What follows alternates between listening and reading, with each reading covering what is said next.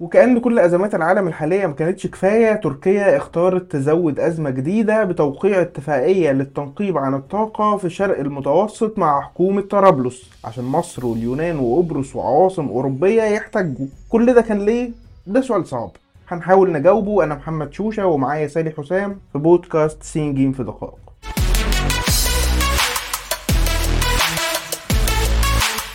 سالي متهيألي الموضوع ده كان قديم شوية. إيه اللي خلانا النهاردة بنفتكره ونعيد فتح الملف من جديد؟ هو لو تفتكر في 2019 كانت حكومة طرابلس وقعت مع تركيا اتفاقية ترسيم حدود بحرية. وقتها بقى عملت أزمة إقليمية كبيرة ومحدش اعترف بيها تقريبا. دلوقتي بقى حكومة طرابلس الجديدة بتمضي مذكرة جديدة مع أنقرة مبنية على الاتفاق اللي فات. وبتسمح لتركيا بالتنقيب في المنطقة اللي المذكرة القديمة حددتها باعتبار إنها ما يفترض إنها مياه إقليمية ليبية. يعني وقفت شوية عند كلمة ما يفترض دي الكلمة مش مريبة شوية؟ شوف بعد توقيع المذكرة الجديدة لا تركيا ولا ليبيا أعلنوا تفاصيل أو بمعنى تاني يعني ما قالوش التنقيب ده هيتم فين بالظبط وده يمكن حصل بشكل مقصود. ده جو suspense وكده يعني ولا إيه؟ مش كده بالظبط اللي حصل إن زي ما قلنا دي مذكرة مبنية على اتفاق تم في 2019 لو رجعنا لخرائط التقسيم وقتها هنلاقي إن ما يفترض إنه مياه إقليمية ليبية قص حتة من المياه الإقليمية المصرية وحتة من المياه الإقليمية اليونانية اللي هم متحددين يعني في مذكرة ترسيم الحدود الثلاثية ما بين مصر واليونان وقبرص. وزي ما قلنا إن مذكرة طرابلس وأنقرة مش معترف بيها تقريبا فالموضوع يحتمل المعارك الكلامية. لكن لما يتبني عليها واقع زي بدء التنقيب فضروري يتحدد المكان اللي هيتم فيه التنقيب.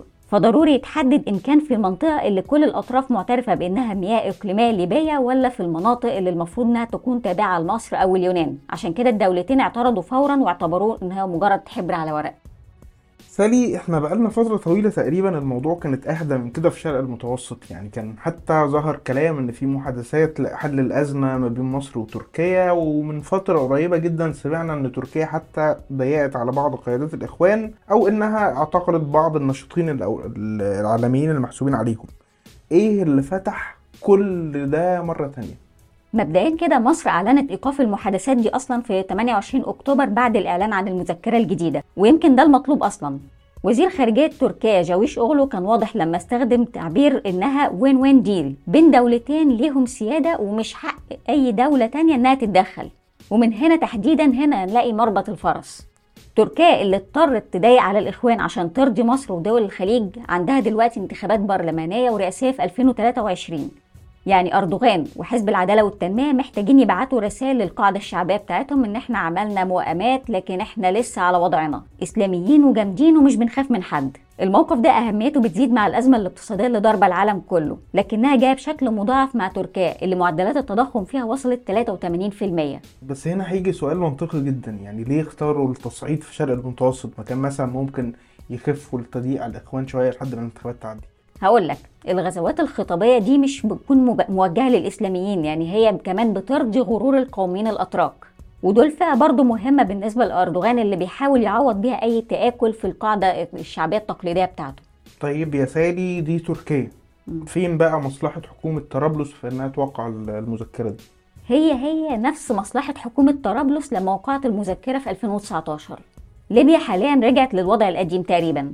حكومة الدبيبة في طرابلس معاها اعتراف من الأمم المتحدة لكن مرفوضة من الجوار وتمت إقالتها من البرلمان الليبي. وفي كمان حكومة فتحي بشاغة اللي هي معاها اعتراف دول الجوار ومعاها الجيش الوطني الليبي ومعاها اعتراف البرلمان. بشاغة بقى حاول وبيحاول وهيحاول إنه يدخل طرابلس. في المرة اللي فاتت تركيا اللي بتدير الميليشيات في العاصمة طرابلس وعلى حدودها وقفت على الحياد. بشاغة كان زار أنقرة علشان يقنعها بالتدخل لإقناع الدبيبة بالتنازل عن السلطة. فبتعبير اليونان الرسمي تركيا ابتزت دبيبة من النقطة دي علشان هي هتحميه وتديله السلاح والدرونز لحماية طرابلس مقابل إن هو يديها الخدمة دي يعني. طيب بعد اللي عرفناه ده نقدر نقول إن في ظل التفاصيل دي الوضع قد يكون مرشح للتصعيد ولا الاستهداف وسط أزمة الطاقة العالمية واللي دول كتير في أوروبا وغيرها مستنيين الغاز بتاع شرق المتوسط يلعب دور فيها فغالبا هتحصل تفاعلات كتير في الفترة الجاية. لكن السؤال المفتوح هنا هل هيتم احتواء الموضوع ولا الضغوط السياسية اللي إحنا اتكلمنا عنها هتزود بقى تعقيده؟ هي دي بقى الفكرة. هنتابع النقطة دي في حلقات جاية لكن هنا بتكون انتهت حلقتنا النهاردة. كان معاكم محمد شوشة وسالي حسام في بودكاست سين جيم في دقائق.